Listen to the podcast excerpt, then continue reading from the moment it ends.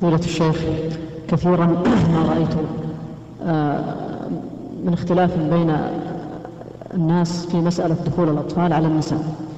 فبالنسبة لغير طلبة العلم يعني مما رأيت أنا رأيت يعني تفريطا فبعضهم قد يسمح لمن كان عمره في الثانية عشرة أو في الرابعة عشرة وربما يعني بعضهم يكون أكبر من ذلك نعم. بالدخول على النساء ولا يرون في ذلك بأسا.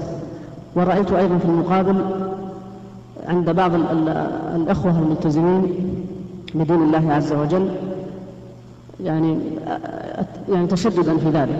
فيمنعون حتى من كان في في في الخامسة من عمره وربما في الرابعة من عمره ادعاء منهم على أن هذا الطفل فيه ذكاء وأنه يلاحظ أو أنه يميز يعني بين الحسن والقبيح من النساء. فما هو الضابط لذلك؟ وما, وما مع الأدلة إن شاء الله. الضابط لهذا ذكره الله عز وجل في القرآن. قال ولا يبدين زينتهن إلا لبعولتهن أو آبائهن إلى قوله أو الطفل الذين لم يظهروا على عورات النساء. هذا الضابط. فإذا رؤي من الطفل أنه يلحظ المرأة أو يلمسها أو ما أشبه ذلك أو يميل إلى الجميلة دون الأخرى عرف أنه يظهر على عورات النساء. وهذا لا يكون إلا من السنة العاشرة فما فوق. إلا إذا كان الطفل يعيش في بيئة يتحدثون دائما عن عن النساء وعن الشهوة فربما يكون له اطلاع على عورات النساء قبل أن يبلغ العشر. هذا بالنسبة لإظهار المرأة وجهها عنده.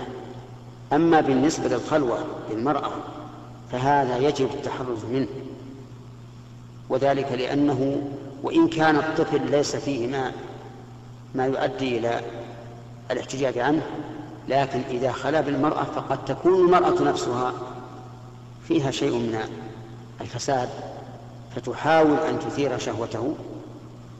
نعم وربما تمكنه من نفسها أو ما أشبه ذلك. فالخلوة الشيء وكشف المرأة وجهها للطفل شيء آخر يعني أن الخلوة يجب التحرز منها كثيرا لئلا تعبث المرأة بالطفل.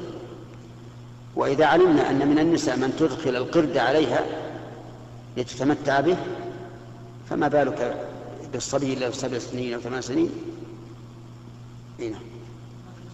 في الوجه يعني فنجزم بأن ما دون العاشرة ليس فيه شيء.